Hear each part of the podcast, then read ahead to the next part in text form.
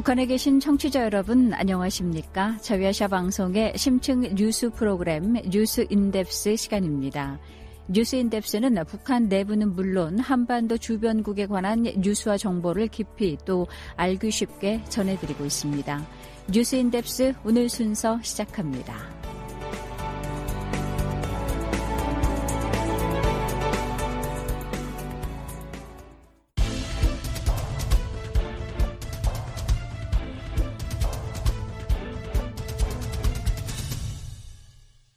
북한 뉴스를 깊이 있게 전해드리는 심층 보도 시간입니다.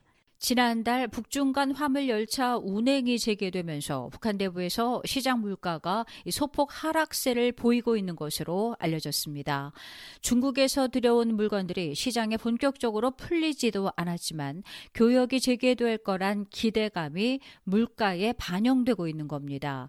하지만 하락 조짐을 보이는 물가와 달리 탈북자들이 북한에 있는 가족에 보내는 대북 송금 수수료는 여전히 높기만 합니다.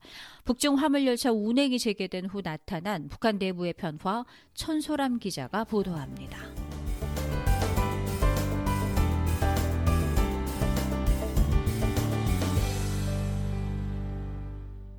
북한과 중국의 화물열차 운행이 1년 반 만에 재개됐습니다.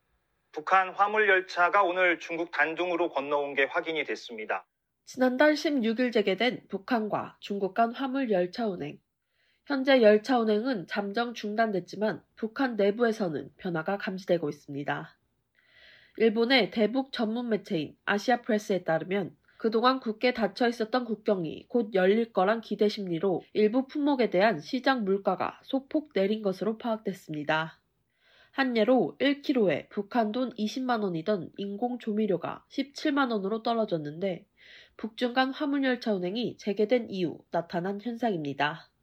이시마루지로 아시아프레스 오사카 대표는 RFA에 앞으로 중국산 물건이 많이 들어올 거란 예측과 함께 물건값이 떨어질 것을 대비해 상인들이 재고품을 서둘러 시장에 내놨기 때문이라고 진단했습니다.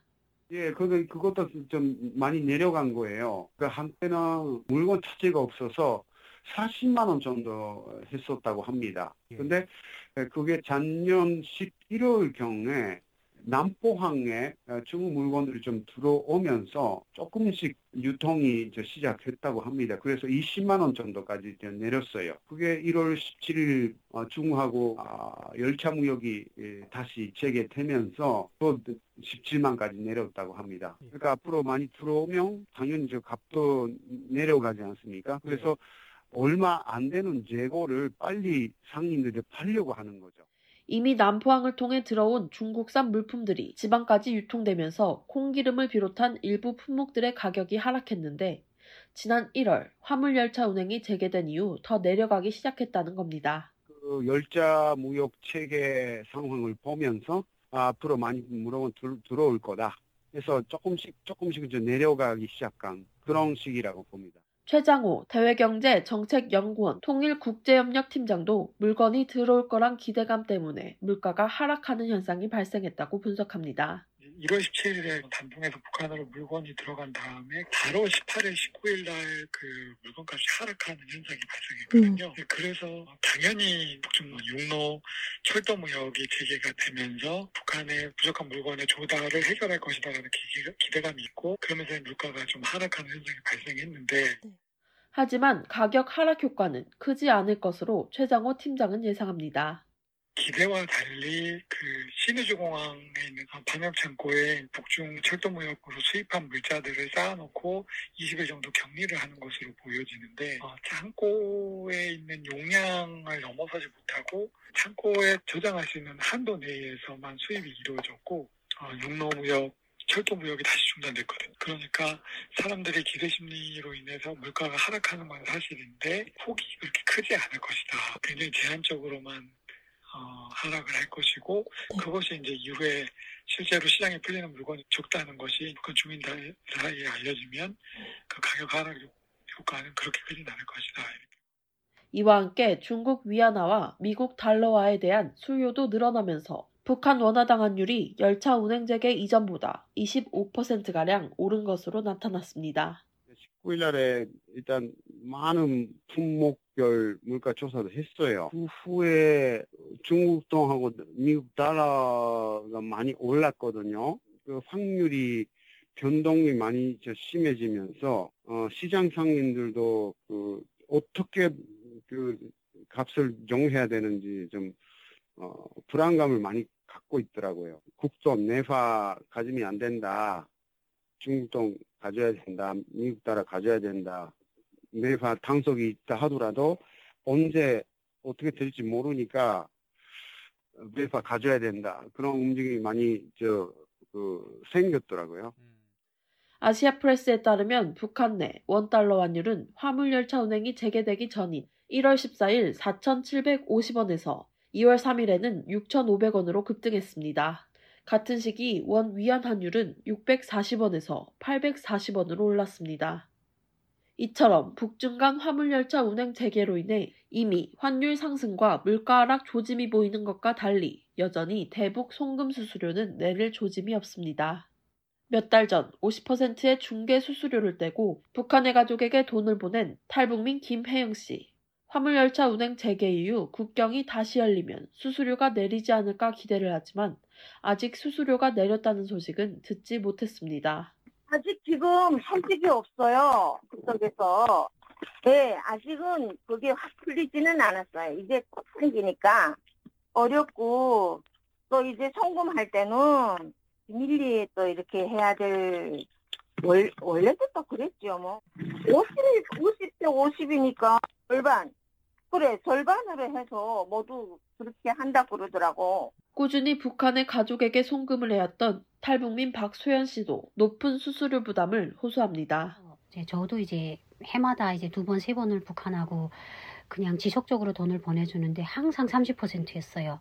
그런데 작년 2월부터 프로스를 높이는 거예요. 50%를 떼겠다. 4, 5년을 거래를 하던 브로커인데 갑자기 그렇게 돌변하는 거예요. 그래서 왜 이렇게 떼냐 하니까 북중 국경이 엄청 단속이 심한 데다가 음. 예전에는 북한에서만 국경을 막았는데 지금은 중국이 막는데요. 북한은 이제 돈을 받다가 들키면 뇌물을 주고 뺄 수는 있지만 중국은 무조건 감옥행위래요. 그래서 중국 브로커들 자체가 자기네는 목숨을 내놓고 하기 때문에 그 대신 프로스를 올려야 된다 이래가지고 이런 탓에 북한의 가족들에게 송금하는 탈북민은 더욱 줄고 있는 실정입니다. 네, 많은 사람들이 될수록이면 보내지 말자 음, 음. 이런 생각이 많고 옛날에 제 주변에서 보내던 사람이 만약에 예를 들면 10명이라면 지금 한 3명 정도가 보내요. 이전과 달리 송금을 해도 북한에 있는 가족과는 전화조차 할 수 없는 상황입니다. 돈을 보내면 가족하고 맞전화를 시켰어요. 나 중국 돈 12,000원 받았다. 이렇게 했는데 지금은 전파가 잡히면 자기네도 죽는다고 음성 파일이 와요. 내 돈을 얼마 받았다. 이렇게 음성 파일이 오지 않으면 돈을 받았다고 사인을 해서 그걸 사진을 찍어 사진이 오는 거예요. 그러니까 이제 옛날보다는 좀 믿음이 사라지는 거. 서로수를 높이진 것도 부담스럽고 예전처럼 이제 돈을 보내면 맞전화를 얼마를 받았다는 가족의 그런 학답 전화를 못 받고 모든 게 지금 다 이렇게 시행이 되니까 박 씨가 마지막으로 송금 수수료를 확인한 날짜는 작년 12월 30일. 힘들다는 가족의 연락에 마음이 약해지지만 여전히 높은 수수료 탓에 섣불리 돈을 보내지 못합니다. 예, 저는 사실 국제 전화가 계속 들어와요. 받으면 로금 파일이 하나 들어와 있어요. 음. 그러면 저희 아들이 로금 파일이에요. 그래서 보면 어머니 저희가 지금 너무 사는 게 힘들고 이러니까 좀 도와주세요. 이런 로금 파일이 넘어와요. 그러면 제가 그 번호에다가 전화를 하면 이 파일을 언제 받으셨어요? 그러면 아, 뭐 이틀 전에 받았다. 탈북자 송금에 대한 북한 당국의 강력한 단속 때문에 당분간 높은 수수료는 계속 유지될 걸로 이시마루 지로 대표는 전망합니다. 그거는 반사회주의 범죄로 그 지금 제일 무거운 거죠. 반사회주의.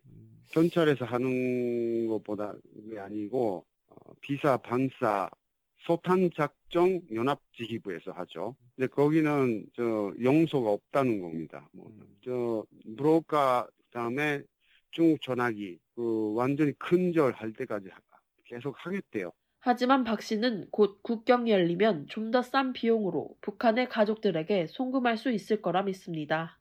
북중 국경이 열려서 오랫동안을 좀 안정화가 되게 되면 그만큼 이제 개인들이 중국하고 갖는 그런 연락선이나 이런 것들도 활성화될 수가 있기 때문에 그러면 중국에서 더 많은 브로커들이 활동할 수 있는 어떻게 보면 환경적인 토대가 마련되기 때문에 돈 대수가 조금은 내리지 않겠냐.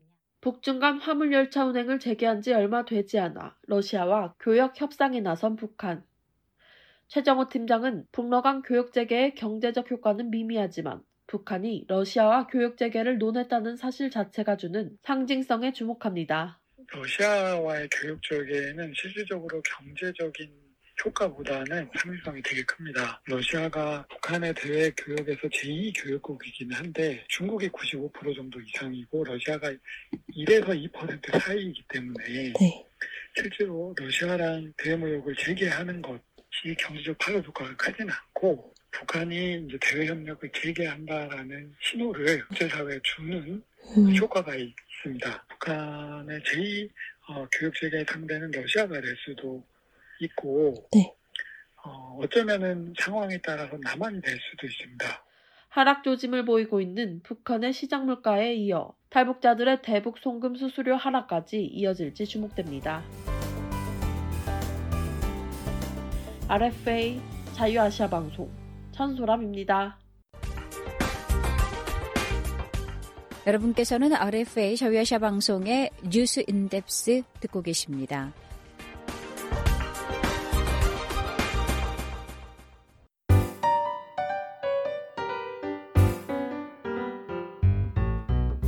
전직 북 여성 무역 일꾼이 푸는 돈 버는 재미와 돈 맛.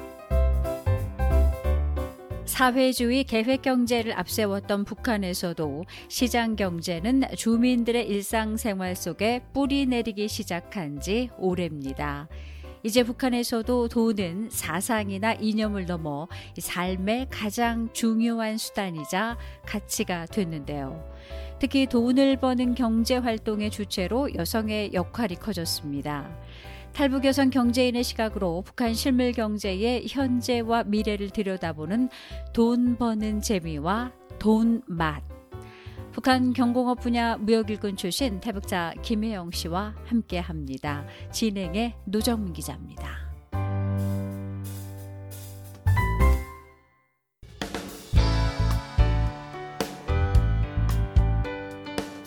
네, 오늘도 김혜영 씨와 함께 합니다. 혜영 씨 안녕하세요. 아, 안녕하세요. 네, 반갑습니다. 그 지난달에 북중 화물 열차 운행이 재개된 이후에 북한 시장에서는 일부 품목에 대한 가격이 뭐 소폭 내렸다 이런 소식이 있었어요. 곧 무역이 재개될 거란 예측과 또 기대 때문이라고 하는데 이런 기대만으로도 가격이 하락할 수 있나요? 네, 그 단기적으로 그럴 수 있습니다. 다만 앞으로 뭐 북중 국경이 열려서 뭐 중국산 물건이 더 들어올 거라는 기대감이 생길 수는 있겠지만은 현재 뭐 국경이 다 열린다는 것은 아닙니다. 예. 이번에 북한 신우들을 통해 들어온 그 화물은 평양 시민과 당강보들, 뭐 중앙당 일꾼들, 군인들이 생계를 위해서 그리고 여러 가지 의약품들과 국가적으로 필요한 물자들이 먼저 들어왔으리라 봅니다. 네. 며칠 전 저희 지인이 북한의 가족과 전화 통화를 했는데요. 여전히 두만강과 압록강 다리를 통한 무역길은 열리지 않았다고 합니다. 예. 그 북중 화물열차 운행이 재개되면서 특히 그 위안화, 네. 달러화에 대한 환율도 올랐다고 하거든요. 갑자기 환율이 오르니까 뭐 시장이 혼란스럽다고 하는데요. 그동안 외화 단속 때문에 북한 돈으로 거래하던 물건 값을 어떻게 책정할까? 뭐 여기에 대한 혼란이 생겼다는 거예요. 저도 뭐 과거에 무역을 했을 당시 그 가장 민감했던 것이 한일이었습니다. 예. 뭐 환율 변동에 따라 이익이 큰 차이가 있으니까요. 이번에도 북한 당국이 그동안 시장에서 그 외화를 사용하지 못하도록 단속해 왔습니다. 지금까지. 예. 그래서 북한 돈으로 거래를 했고 실제로 북한 원화당 중국 위안화, 미국 달러와의 환율도 낮았는데요. 예, 예. 갑자기 이 환율이 오른다는 것은 그만큼 북한 돈의 가치가 떨어진다는 뜻이잖아요. 예. 어, 그럼 북한 돈으로 거래하는 물건의 가치도 떨어질 수 있으니까 장사하는 사람으로서는 뭐 그렇게 팔고 싶지 않은 겁니다.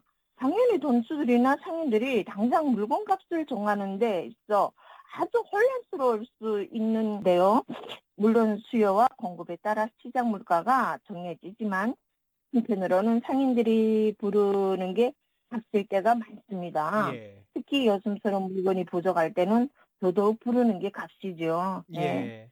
그 화물열차 운행 재개 이후에 조사된 그 시장 물가표를 이제 함께 보셨는데 그 시장 물가표 네. 보시고 어떤 생각이 드셨어요? 일단 물가 가격이 너무 많이 오른 것 같아서 정말 할 말을 잃었습니다. 아무리 뭐 내린 가격이라고 하지만은 정미료가 한 킬로에 뭐 17만 원, 뭐 고춧가루가 뭐 7만 원이란 말에 아, 저는 너무 어이가 없는데요. 예, 예. 제가 그래 푼에 있을 때에도 경제적으로 어려웠지만은 물가 수준이 이 정도는 아니었어요. 그때는 북한 돈에서 뭐 5천 원이 제일 높은 단위였는데 지금은 1만 원이 아무것도 아닐 정도로 물가가 오르니 이게 시장이 어떻게 돌아가는지 저도 잘 모르겠어요. 예. 북한에도 요즘 쓸 돈이 없다. 돈이 돈이 아니라는 말이 뭐네 여기저기서 막 많이 이렇게 주민들이 말하고 있다고 합니다. 예. 네. 그 물가표를 보니까 이제 조미료나 고춧가루, 들기름, 설탕 등의 그 1kg 가격이 뭐 여전히 비싼데요. 그런데 일반 주민들이 1kg씩 구매할 것 같지는 않거든요. 그렇다면 상인들이 이것을 산 뒤에 이를 분산해서 판매하는 거죠. 그렇죠. 뭐 지금 상태에서는 돈줄하면 뭐 몇 킬로씩 사서 이를 뭐 최대한 많이 나눈 뒤 이것을 이익을 남겨 판매할 것입니다. 예. 전 저희 어머니가 요즘 조미료 아뭐 만 원 이라서 사 먹지도 못한다고 말씀하신 게 기억나는데요. 네. 상인들이 처음부터 비싼 가격에 샀기 때문에 아무리 조금씩 많이 나누어서 판다고 해도 각종 비용에 이익까지 붙이면 실제 일반 주민들이 사기는 이것도 큰 부담이 될 겁니다. 예. 예. 게다가 요즘처럼 물건이 부족한 때는 부르는 게 값이고요. 혜영 씨, 그 마지막으로 최근 북한이 그 최고인민회의에서 이 기업의 무역 자율화 대신에 중앙 통제로 회귀하는 결정을 내렸습니다. 아, 이제 무역을 마음대로 음. 하는 게 아니라 이제 국가가 정하는 것만 하라 뭐 이런 뜻인데 어, 무역 일꾼들이 네. 이 결정을 어떻게 받아들일까요? 그렇게 된다면 이게 무역하는 사람들이 마음대로 결정할 수는 없을 겁니다. 예. 국가로부터 모든 승인을 받아야겠죠. 원래도 그랬겠지만은 그 정식 국가 무역만 할 수 있기 때문에 일반 사람들이 무역하기는 더 어려워질 거라 봅니다. 또 이게 무역을 통해서 벌어들인 수입은 철저히 통제, 검토해서 모두 이게 당자금으로 들어갈 테고요. 예. 국가에 들어가는 겁니다.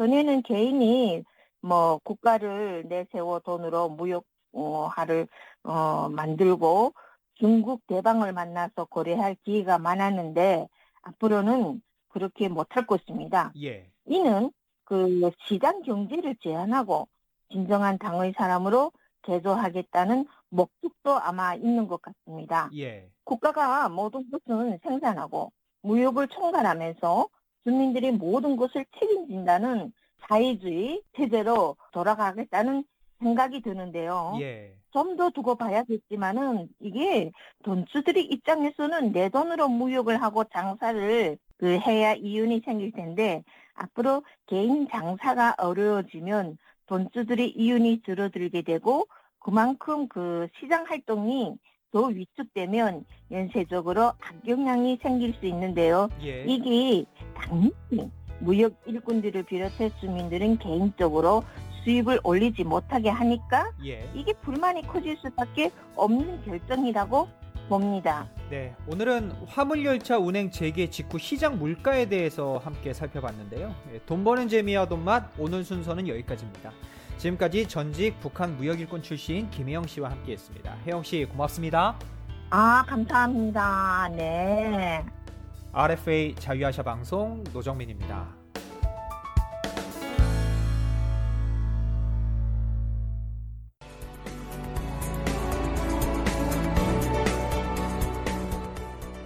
네, RF의 심층 뉴스 프로그램 뉴스 인덱스 오늘 준비한 소식은 여기까지입니다. 다음 시간에 새로운 소식으로 찾아뵙겠습니다. 지금까지 기획 제작의 심층 뉴스팀 진행의 양윤정입니다.